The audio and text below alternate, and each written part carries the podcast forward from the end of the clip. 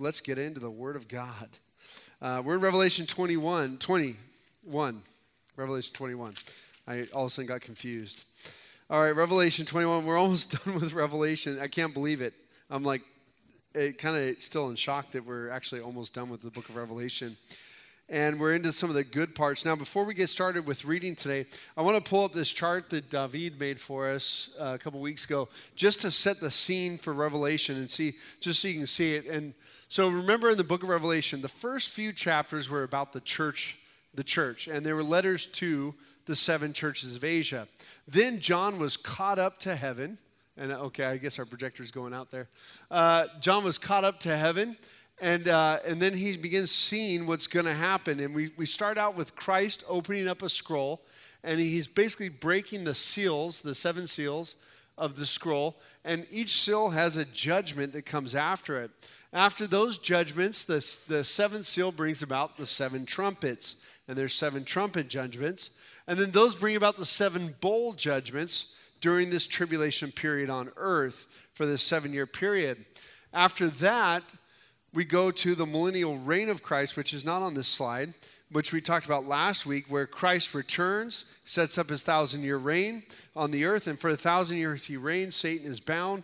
At the end of that thousand years, he's loosed and he goes forth deceiving, and there's a great battle, and the end of all these things happen.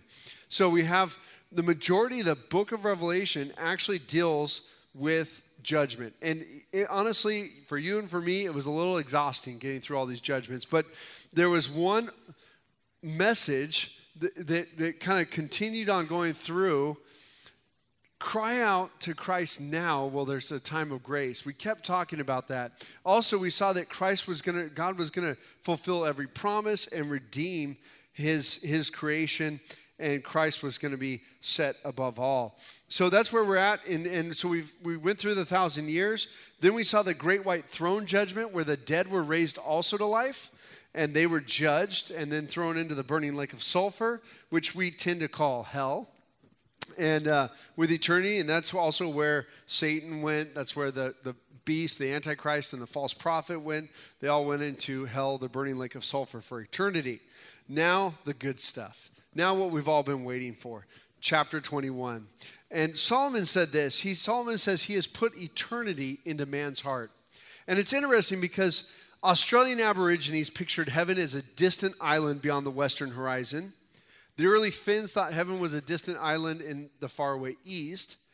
Mexicans, Peruvians, and Polynesians believed they went to the sun or the moon after death. Native Americans believed that in the afterlife their spirits would hunt the spirits of buffalo. The Gilgamesh epic, an ancient Babylonian legend, uh, refers to a resting place of heroes and hints at a tree of life. Pyramids of Egypt, the embalmed bodies had maps placed beside them as guides to the future world. The Romans believed that the righteous would picnic in the Elysian fields while their horses grazed nearby. Seneca, the Roman philosopher, said this The day thou fearest as the last is the birthday of eternity although these descriptions all portray the afterlife, and of course they're all different, the unifying testimony is that in the human heart throughout history, we believe we have the sense of eternity in us. And of course, Solomon affirmed that by saying, God has put eternity into our hearts. And that's exactly what we're talking about tonight. But we're talking about a substance more sure, a prophetic word that has proven itself time and time again to be true we're, we're looking to, to that word, God's word, for the truths about heaven. And often, you know, when you lay back or you're, you're somewhere really cool, um, you know, this, this uh, yesterday we went with the American Heritage Girls and the Trail Life group. Uh, it's like uh, scout groups up to Palm Springs. We went to the aerial tramway and took it up to San Jacinto. And, and uh, once we kind of broke away from the, most of the groups all went home, my family stayed up there and we decided just to go do more hiking and it was it was cool. it, there was like a storm coming through and we were hiking and it was just like a great time and we found this little place right before turning around where we could have a snack and i, I just kind of laid back a, on a rock and was like looking at the pine trees and, and the sky and just like you know, it's one of those times where you go, this is as good as it gets, you know. My family's around, just hanging out, enjoying being together. And uh, but I'll tell you right now, those times when we say this is as good as it gets, it's not. there's something way better waiting for us. There's an eternity waiting for us. And uh, that's where we go tonight into Revelation 21. So let's go ahead and read these first few verses. 21, verse 1. Then I saw a new heaven and a new earth. For the first heaven and the first earth had passed away, and the sea was no more. And I saw the holy city, New Jerusalem, coming down out of heaven from God, prepared as a bride adorned for her husband. And I heard a loud voice from the throne saying, Behold, the dwelling place of God is with man. He will dwell with them, and they will be his people, and God himself will be with them as their God. He will wipe away every tear from their eyes, and death shall be no more. Neither shall there be mourning, nor crying, nor pain any more, for the former things have passed away. And he who was seated on the throne said, Behold, I am making all things new. Also, he said, Write this down, for these are the words of the trustworthy and true. And he said to me, It is done. I am the Alpha and the Omega, the beginning and the end. To the thirsty I will give from the spring of the water of life without payment. The one who conquers will have this heritage, and I will be his God, and he will be my son.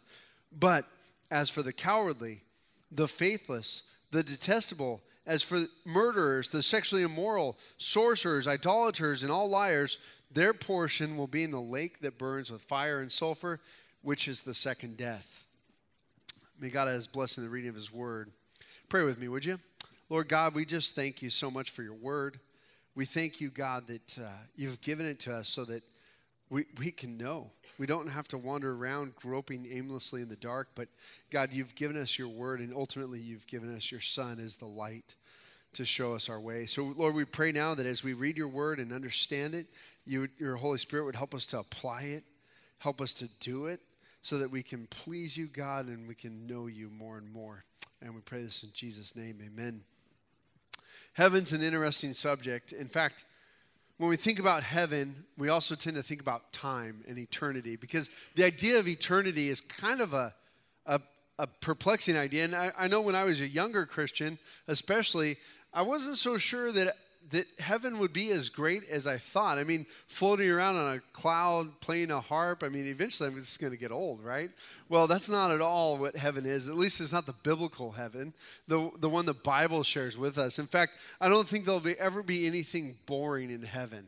Uh, and and here's one thing to think about just before we get into this text: God is an infinite God. That means that you cannot exhaust God. You cannot understand him fully. You can never just be like, okay, I'm finished, like putting together a puzzle. I get it. I understand the scope and breadth and everything about God. We're just never going to be able to exhaust him. And, and that is the God we're going to have an eternity to spend with and learn about. So, right there alone, I'll tell you, it's going to be awesome being with God in eternity. But when we think about heaven, one of the first questions we ask is, Where is heaven? And the scriptures kind of give us some relational idea to where heaven is. And there's three heavens mentioned in scriptures. There's the heavens where the, the birds fly around, the sky. Okay, then there's the heavens the where the starry constellations, the starry host, hang, which is space. Obviously, that there's that term of heaven. And then there's this third heaven that Paul says he was caught up to, that John was taken up to, and that's heaven, the dwelling of God, that place where God is. And and so when we speak of heaven, we tend to to, to recognize that there's a, there's a place called heaven, but, but how do we get there? Where is it? And scripture always refers to it as up. Uh, Jesus ascended up, John was called up, Paul was caught up. Stephen, however, looked into, it says, when he was being martyred. It said that when Stephen was being martyred, it said he looked in and saw saw the son next to the father and, and, and he knew that okay this is good. I'm, I'm going to be with the lord. And so stephen looked into and we have this sense that although heaven is a place it's definitely not a place that we could reach by traveling in the normal means. Um, god wants us to understand it's not something just figurative. It's not just an idea for us to to grasp hold of and but but has no substance. It is a real place. But how we get there is interesting. I mean, when we go up, we hit space. And which way is up in space? That's a great question. But, but when we, if we were to travel to the moon, for instance, let's say you and I, um, uh, we actually took some time and, and we decided we were going to just build a bridge to the moon and, and walk there. The moon is over 200,000 miles away, okay? Just to give you an idea. So 200,000 miles from Earth, uh, you, you know, you could probably take you about 27 years going 24 miles a day to walk to the moon. 27 years you could get there. But let's speed that up a little bit. Let's say we were traveling at the speed of light, 186,000 miles per, per second. Uh, we could get to the moon in one and a half seconds traveling the speed of light in whatever spaceship we were in that could could hit hit that speed. So let, so we, we travel to the moon one and a half second. Well, let's let's go a little bit farther the, to, than the moon. Do you know you could reach Venus in two minutes in 11 seconds? If you kept going on to Mercury, it would take you four and a half minutes. If we went further again, traveling at that speed of light, 186,000 miles per second, we could reach Jupiter in 35 minutes and 11 seconds. And of course, if we continued on Saturn, we could reach in one hour and 11 seconds. And by the way, Saturn is 790 million miles away. It's almost an unfathomable distance for us to think about. I mean, I don't know about you, but when I when I realize the moon is 200,000 miles away, and I think about the first astronauts who, who landed on the moon, you're like, those guys are crazy. 200,000 miles is the most treacherous uh, hostile environment known to man, and they're going to go there. You know, it just. But anyway, uh, Saturn is 790 million miles away, and if we continued going out into space, it would take us. Uh, we, would reach Pluto, Pluto in four hours because it's a little bit longer, and it's 2.7 billion miles from the Earth. And if and, and now we're really out there. But if we continued traveling at the speed of light, we, we would continue. It would take us uh, a few hours, a few more hours to get to the nearest neighbor star, which is Alpha Centauri. That, that's 4.3 light years away. And uh, so take a 4.3 years traveling the speed of light. Uh, I'm sorry, sorry, I, I mixed up my notes here. It'll take us 4.3 years traveling the speed of light to reach the closest star, Alpha Centauri. Now, we don't see that star in our northern hemisphere. If you went into the southern hemisphere, you would see it. Uh, it's in Centaurus, the, the constellation Centaurus, Alpha Centauri, but it's 25 trillion miles away. I mean, when, you, when we consider how far and how vast just our own galaxy is, what it would take to, to travel across our, own, our very own galaxy, the Milky Way, it just seems unfathomable. And you know what God says, uh, what the Bible says about God? It says He's measured the water in the hollow of His hand and marked off the heavens with a span. If you ask God, God, how big is space? About that big. you know, it's like, and obviously, the, the, the prophet Isaiah is helping us to understand that no, no, no, no. Space is vast, space is huge, but our God is much greater than all of that. And it's obviously using a, a, a anthropomorphic expression to explain how great and infinite God is. So where do we how do we get to heaven? Well, obviously, the, the easy answer is Jesus Christ, right? I am the way, the truth, and the life. No man comes to the Father except through me. But, but to actually travel there, I, I think we have to say that it's really another dimension, a, an unforeseen dimension. And again, these are all speculations because the fact is, is I don't know. And neither do we. We just know it exists. We know Jesus went back to be with the Father. He's going to prepare a place for us and come back for us from there and we know that others have gone before us. We know that the, the Bible tells us that to be absent from this earthly tent or body is to be present with the Lord for those who are in Jesus Christ. So to get to heaven, um, it, it's very different than, uh, than just taking a, a, space travel. Could we ever find heaven by accident? Could we stumble across on the backside of a planet? No. You know, the uh, Church of Jesus Christ of Latter day Saints, in some of their writings, have God living on a planet out there in the universe. And, and you have to understand, though, their theology is based around this infinite regress of past gods. That the, the God of this universe had a God that he worshiped, and the God, that God had a God, and so on. But God does not reside on a planet. He doesn't re- reside in a place. His, dwell- his dwelling is in heaven. And, um, and I want you to realize as we get into Revelation 21, the first thing it says is, Then I saw a new heaven and a new earth, for the first heaven and the first earth has passed away. First thing is new heaven, new earth.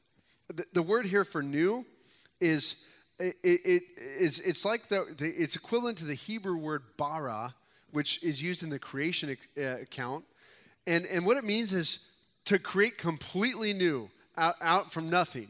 It's not a recreation. It's not a remodeling of the earth. It's not, okay, we're going to do this. Just like in the creation, when, when God created the heavens and the earth, He bara, He, he created it brand new out of nothing. Uh, we use the term creation ex nihilo, uh, creation out of nothing. God is going to create these new heavens and these new earth completely new. So we have to ask ourselves, well, well, what about the old one? The old one's passed away. It's gone. It's completely passed away. Why, why is that necessary? Romans tells us that creation groans in eager expectation, waiting for the sons of God to be revealed. That, that this earth, this, this, this place has been so affected by sin and, and uh, evil that God says, okay, we're making it all new. We're, we're getting rid of this whole thing and we're starting new. But there'll be some significant differences with the new heavens and the new earth, the new heaven and the new earth. The, the, one of those key sentence uh, uh, distinctions is the holy city, New Jerusalem, coming down out of heaven from God, prepared as a bride adorned for her husband. So, one of the first things we're going to see is the, the, the New Jerusalem, this new holy city, is, is, which is totally new, which is, is God's throne place or God's dwelling place, is going to be coming down out of heaven and making his dwelling with men, tabernacling with he's tabernacling with us. He's making his dwelling here. He's establishing himself. And I want to point this out. John hears a loud voice, and, and 21 times we, we hear a loud voice, and it's significant. It means like, hey, listen up. And so he hears a loud voice, and in that loud voice, we see that it says, Behold, the dwelling place of God is with man. He will dwell with them, and they will be his people, and God himself will be with them as their God. Three times, John er, is told to affirm this. He writes this down as he hears this loud voice The dwelling of God is with man. He will be their God, and he will dwell with them. Three times he wants to make sure you get this that this new heavens, new earth is going to be one of the distinctions of it is God dwelling with us, not the separation. So, what does that do with the Jeho- Jehovah's Witness theory of the 100, the 144,000 actually get to go be with God and the rest are here in paradise earth? Well, it throws it out because it's not what the Bible teaches. The Bible teaches that God's dwelling is with man. What does it do with the Mormon idea of heaven? The Mormon idea of heaven is there's a celestial kingdom, a telestial kingdom, and a terrestrial kingdom these three kingdoms. And and depending on on you know if you've been a really good good mormon and gone to temple and done all these sorts of things you get to be with jesus and god. If, if you're not as good you go to the next level of heaven and jesus comes and visits. And then if you go to if you're just you know you're decent you and i who are just regular christians uh, we, we would be in that other that bottom level. Jesus doesn't come but it's still paradise whenever i talk to a mormon i said but you don't understand i love jesus i want to be with him I love, I, uh, for me, heaven is not without God. In fact, if we were to define the term heaven, it, from scripture, from a scriptural perspective, heaven is the place where God most fully makes known his presence to bless. That's what Wayne Grudem tells us. Heaven is the place where God most fully makes known his presence to bless. That's what heaven is. So in scripture, when we see heaven, uh, constantly, and we talk about heaven right now where God is on his throne and stuff, it's because God's there. And that's where he's that's where he makes known his presence. That's that's where you can be with God and in, in, as a man is face to face, right? With another person. That's heaven. But eventually there's a new heaven and new earth. Isaiah said it this way For behold, I create new heavens and a new earth. The former things shall not be remembered or come into mind. And then he says in Isaiah 66, For as the new heavens and the new earth that I shall make remain before me, says the Lord, so shall your offspring and your name remain.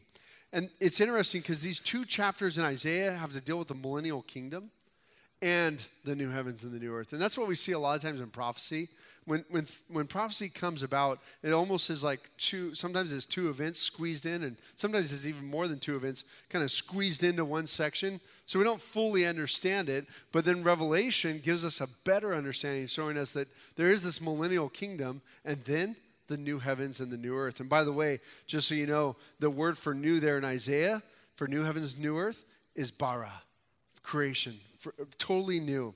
Peter said, according to his promise, we are waiting for a new heavens and a new earth in which, in which righteousness dwells. According to his promise. Christians, this is what we're waiting for.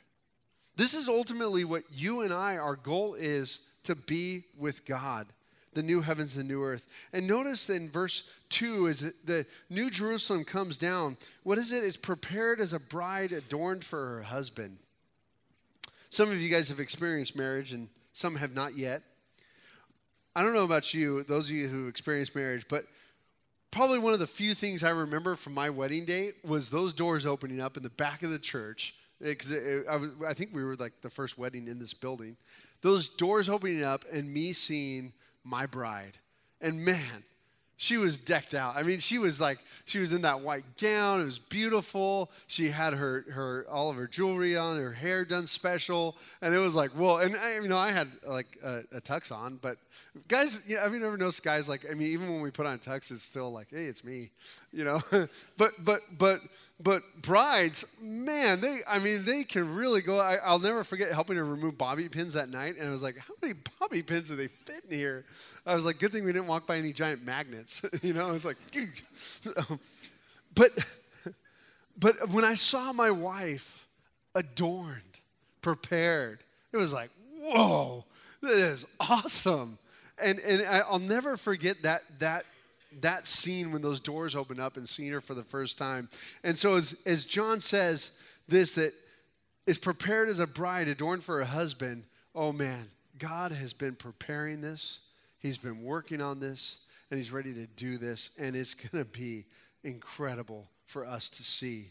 It'll be it'll be beautiful, amazing, and I, I, I love the fact that John uses these words to describe it for us because I think we all can know we all know that wedding day and we've all experienced somebody getting married and seen how much preparation a bride goes through to get married. Um, you know, they, it's hours and hours of time and preparation. So, so with a loud voice, God says, My dwelling is with man, and I will be with him. He will be my people. God himself will be with them as their God. Let's go to verse 4. He will wipe away every tear from their eyes, and death shall be no more. Neither shall there be mourning, nor crying, nor pain anymore, for the former things have passed away. This is what we're all waiting for, right? This is that bliss, that utopian that we desire so much. The millennial kingdom started out that way, didn't? Didn't it? If you remember the millennial kingdom, Christ came reigning, things were changed. Christ was reign, ruling with a rod of iron, but then Satan was released at the end and he went forth deceiving, and we saw that man's heart was the problem last week, and man was deceived, and, and we still saw death. But now that God has judged, now that judgment is over, who are we left with? We're left with the victors, the overcomers, the conquerors. That's who we are in Christ. Christ is the conqueror. We too are conquerors, more than conquerors through him. And we, we have this waiting for us the wiping away of every tear from our eyes. Now, what does that mean? Um, you know, some have tried to put in that in heaven, some have tried to talk about how heaven, you know, if, if you haven't been serving the Lord well and and and you kind of got in by the just barely got into heaven, which I don't even understand that. But but but you haven't been serving the, the Lord well. You're gonna you're gonna be grieved that man, I wish I could go back and serve Him more, and, and or you'll see another saint and seeing what God's doing with him and rewarding him, and you you'll have this grief, and and you're gonna be crying over this and shedding tears. And first of all, I don't think that's at all what this passage says. He's gonna wipe away our tears what do we cry over? What are the things that you and I cry over? Man, when it comes down to it, the things we cry over, those hurts, those heartaches, are usually the result of sin. Well, actually, I, I can, I can say they're, they're, they're always the result of sin. And what I mean by that is when someone hurts us directly, they break our heart, we see sin. When we come into contact with the hurting, the poor, the starving, it can bring about tears because we see the effects of a sinful world. Death, death always brings about tears in us. That's the effect of sin in this life. God is going to put an end to the effect of sin. And, and, and when we don't have sin, what do we have? We have rejoicing. And, and he'll wipe every tear. Listen, I've never liked the idea of the, the uh, kind of, I, I, I, we recognize scripture teaches us that we will be rewarded. But I don't like the idea of this whole overcomer idea that some people put through that it's really about our works in this in this thing and if we barely make it listen first of all I get into heaven through the blood of Jesus Christ and that alone not by my works and, and that's, that's a, a key thing. As the church we need to remember we get in by the blood of jesus christ. It is all about christ. It always has been about christ. And whether we're cra- grasping onto him and barely hanging on or we've got a solid grip it's about him. That's how i get into heaven. Now will we be rewarded for things done here on earth? Yes we will but I don't think it's going to be one of those things where we're like, oh man, man, look at that guy's rewards. Man, I don't measure up. No, because it's all about Christ. And when we see that someone served Christ in such a way, we're going to be like, amen, man, that is awesome. Look at what that guy did for Christ. And when I get my little tiny trophy, like my participation award, I'm going to be like, yeah, I got my he participated ribbon, you know? so I'm okay with that because I love the Lord and I just want to be with Him. It's all about Him. I was talking to, or we were rock climbing a little bit this weekend, and of course, my wife, whenever the kids want to climb on rocks, she's like, Dave, Dave, you know, she's always freaking out. I'm like, Laura, let them work it out. She's like, they're going to fall. And I'm like, okay, we'll pick them up, you know. But um, we were kind of rock climbing on all these boulders up there yesterday, and I was teaching Claire, because Claire's my one that wants to be the adventurer. Uh, and uh, I was teaching Claire about like rock climbing and always having three points of contact with the rock and explaining what that means and kind of going through teaching her how to manipulate holds and do different things. And and then um, and then she she came to a spot where there was a big drop between two rocks. And she's like Dad I can't do this. Look at the, look at the drop look at the drop. And and I was telling her I, I was telling her honey don't focus on the drop. Focus on the rock and I kept saying, don't focus on the drop, focus on the rock. Fill it out, take your time, find your position. And then uh, I think it was Dave Shore. I, don't know, maybe it was Ken. Was it you, Ken? No, I think it was Dave Shore because it was really godly. So I'm going to go with I'm just kidding. I'm just kidding. So I'm doing this, and, and, and Dave says, Man, that's a great illustration for Christ. I'm like, Yeah, of course it is. No. I was like, Yeah, I think um, that is a great illustration for Christ. Don't focus on what could happen, just focus on Him. As we focus on Him, there's no problem. In fact, all throughout Scripture, it doesn't say don't focus on not don't focus on the sin, focus on Him. That's what we're supposed to do. If we focus on the sin, what do we think about the sin? What do we want to do? The sin. But if we focus on the Lord Jesus Christ, what do we want to do? Be with Him, love Him, we want to continue keeping our focus upon the rock. So when it says he'll wipe away every tear from our eyes, death shall be no more. There shall be no more mourning, nor crying, nor pain anymore, for the former things have passed away. Man, this is what we've been waiting for. This is what we desire. The sad part is it cannot ever be brought in by man. As much as people want to try to level it out, as much as people want to bring in the, this utopian society, it is only going to come when God finally recreates everything. When He gets rid of the old and builds the new. The question is, will you be a part of it? That's the, really the focus where you need to ask yourself. He who was seated on the throne said, Behold, I am making all things new. I love that, that, that verse. Behold, I am making all things new. We're, we're putting away, we're putting behind the old. Everything's new. And one thing I, I think about when we, when we talk about making all things new, have you ever gotten something new? And when you get something new, you're like, oh man, this is great. Like when I get a new truck or and it smells amazing inside, you're like, oh, it smells so good. And then you take the first youth trip and it's gone. You know, um, it's like, okay, that's a frappuccino there. All right, on the floor, and yep, that there it is.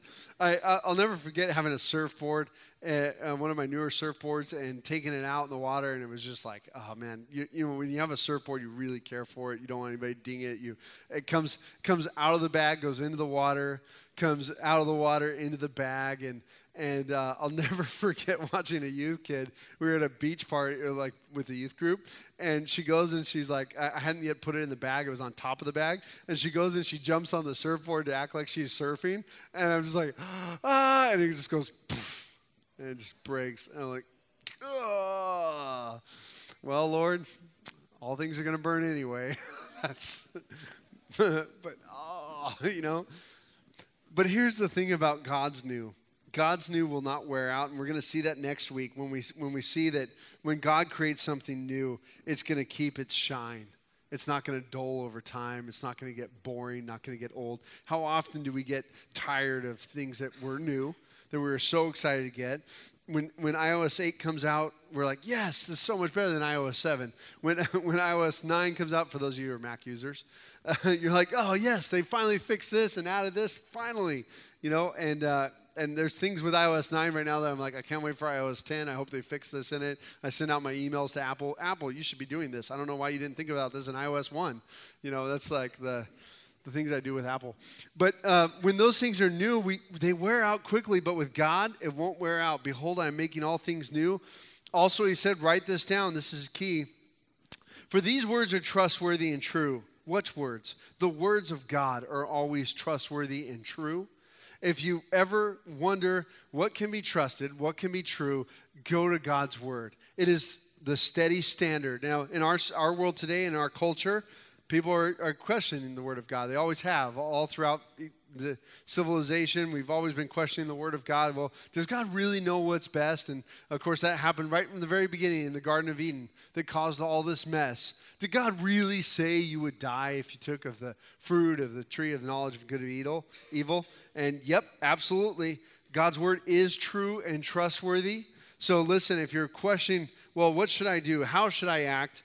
Go to God's word because He is the only trustworthy and true one. And He said to me, It is done. What's done? The completion of all these things. I am the Alpha and the Omega. That's the first letter of the Greek alphabet and the last letter of the Greek alphabet, the beginning and the end. And what is this saying to you and I? It's telling us that not only is all creation sourced in God, it starts with God, creation of time and space, but, but He's the sustainer of it and He is the goal of it all. He's our goal. God is our goal. And a lot of times we, we have trouble with that. Well, what does that mean? God is my goal to be with Him. That is our goal. That is what we live for on a daily basis if we remember to do so. So, uh, to the thirsty, I will give from the spring of the water of life without payment. Throughout Scripture, the, the spring of water is always referred to as a, the idea of someone being parched and really receiving that quenching, life-giving drink of water. Jeremiah 2.13, for my people have committed two evils. They have forsaken me, the fountain of living waters, and hewed out cisterns for themselves, broken cisterns that can hold no water. In Jeremiah, Israel is rebuked because they, they left the fountain of living water. There it is. It's right there. You can take and you can drink from it and you can have fellowship with me, but they've left it behind and they said, hey, we can make a better fountain. We're going to hew out these cisterns, but the problem is their cisterns held no water. And a cistern that doesn't hold water, or a CamelBak, or a canteen, or a cup that holds no water is useless because that's its primary purpose. So it'll have that water when you're thirsty that you can drink of it. In Christ, we find that living water, and, and God promises that anyone who's thirsty, I'll give that spring of living water uh, without payment because you know what? He already purchased it. The one who conquers will have this heritage. I will be his God, and he will be my son. There's the heritage. You're adopted in Christ sons, heirs to, to everything Christ is heir to. It's a wonderful promise from God. But as for the cowardly, the faithless, the detestable, the murderers, the sexually immoral, sorcerers, idolaters, liars, Their portion will be in the lake that burns with fire and sulfur, which is the second death. Here, once again, we have another warning. And by the way, this is the last mention of hell in the entire Bible, right here. This is it. We're going to have another warning for, for those who are um, fall into this sin list the cowardly, faithless, detestable, murderers, sexually immoral, sorcerers, idolaters, liars. But this is the last mention of hell. And what this last mention is, is saying, hey, this is not where you want to be. So, how do we get out of this? Well, 1 Corinthians 6 9 tells us that do you not know that, that the ungodly will not inherit the kingdom of God? Which is what some of you were, but you were washed, you were sanctified by the blood of the Lamb. Have you been washed? Have you been sanctified by the blood of the Lamb? Are, you know, it, some people get this idea that I can be a Christian and just continue on in my sin. And John tells us, no way can you do that. I'm just wondering, oh, pull it up. Okay. I, saw everybody's eyes looking up. I'm like, what are they looking at? Sorry. Uh, John tells us there's no way that we can walk in the darkness because if we walk in darkness, we deceive ourselves and do not live by the truth. But those of us who, but if we walk in the light as He is in the life, in the light, we have fellowship with Him. That's how we have fellowship. So, so does that mean we have to just never sin again? Well, good luck with that until that day of completion. I don't think that's going to be possible. But what it does mean is you're not going to tolerate ongoing sin in your life. What does that mean for an addict? What does that mean for you who struggle with addiction? Well, that means that you don't tolerate it. You don't just succumb to the addiction and say, well, too bad. This is all I've got. I, well, God, you know, I can't do anything about it. No, no. The scripture says you can do a lot about it. In fact, the scripture says we have victory in Christ. The scriptures say that, that we have a battle to fight and we've got to crucify the flesh. Even if you have an addictive personality, the scripture has a lot to say about it. Don't just accept it. The Bible tells us that God will not put us into any temptation that we cannot bear, but He'll always provide a way out for us, even for you who are addicted to a particular type of sin. He will provide a way out for you. In fact, that's part of the purpose of the church to encourage you, to spur you on, to get you, help you get out of that sin. Don't just accept sin in your life and so deceive yourselves. That's who that, this list is. Those who have rejected God those who have done are doing these detestable things murderers, sexually immoral, sorcerers, idolaters, liars their portion will be in the lake of fire. That is not what God wants us to be set apart for Him. He has an inheritance for us. Listen, if you remember right in the beginning of Revelation, we saw we saw some promises. In fact, the first mention of heaven in the book of Revelation was in 321, uh, or chapter 3. But this is what we're promised in Revelation. The letters to the seven churches, we see that the overcomers will eat the tree of life in verse 2, chapter 2, verse 7. They'll not be hurt by the second death, verse 11. They'll be given hidden manna and a white stone, verse 17. They'll receive authority over the nations, verse 26. Not have their names blotted from the book of life, verse chapter 3, verse 5 be a pillar in the temple of their God, verse 12, and sit with Christ on his th- throne, verse 21. All of these things are the inheritance to those who are in Christ, who choose to overcome, to choose to follow Christ. Don't accept sin in your life. Don't do it. In closing, I just want to leave you with this verse Philippians chapter 3 verse 20.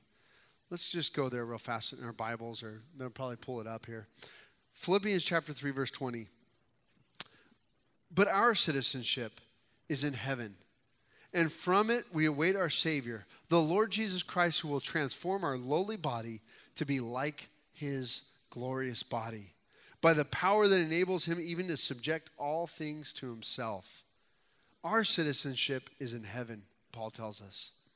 You know, it's, it's kind of interesting because when we think about heaven, we want to go there. In fact, when, when I read about heaven in scriptures, that's one of the things I, you know, I want to go there. That's where I want to be. But more than that, it's saying that that is where our citizenship resides. It's like an exile, someone who's being raised in exile. And, and they've never been to their homeland, their home country.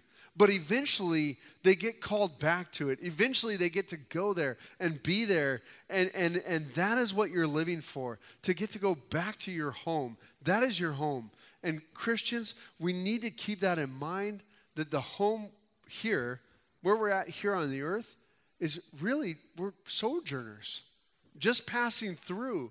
This is not our earthly home. So that means we're not living for this place, but rather keeping a light touch on the things in this place and waiting for the glorious appearing of our Savior, Jesus Christ. That's what we're living for. So I ask you, where are you at with that? Have you been so focused that you've been anchoring yourself to this world and to this home? Or are you focused on anchoring yourself to your heavenly home, your true home, the home you belong in? That transition will be a whole lot easier if you're focused on heaven. It'll be, and it'll also bring, bring a whole lot more less grief to the things in this life when you keep a light touch on them. When, you, when you're not hanging on to them so heavy that when they're ripped from us, our lives fall apart. I encourage you tonight, guys, all of you in this room, make sure you turn to the living God, to the Lord Jesus Christ, while it's still a time of grace. Because heaven does await us. And by the way, you're not going to find out much about heaven from all, all these books that like heaven is for real. And I mean, um, I, I haven't read Heaven is for real, but but these books where people go to heaven, they experience heaven, and, so, and they also have contradictory things about heaven. Just go to the Word of God because it is true. And that, that when we go to the Word of God, we're also going to find out it's way better than anything those books say. So cling to that rock, focus on it. Let's pray. Heavenly Father, we do thank you so much for your promises of heaven. And uh, Lord, I can't wait. It's going to be amazing. Lord, the fact that there'll be no more death, no more tears, no more mourning. We've been through this book of Revelation, this prophecy you've given to John for us, the church, and we've seen a whole lot of death. But here we are, we've arrived. And Lord, we can't wait for that day when you say, Behold, I am making all things new. So, Lord, we look forward to that, and we just ask for you to bless your people now. Help us to stay focused on heaven, fixing our eyes on Jesus, the author and perfecter of our faith. We thank you, and we pray this in Jesus' name. Amen.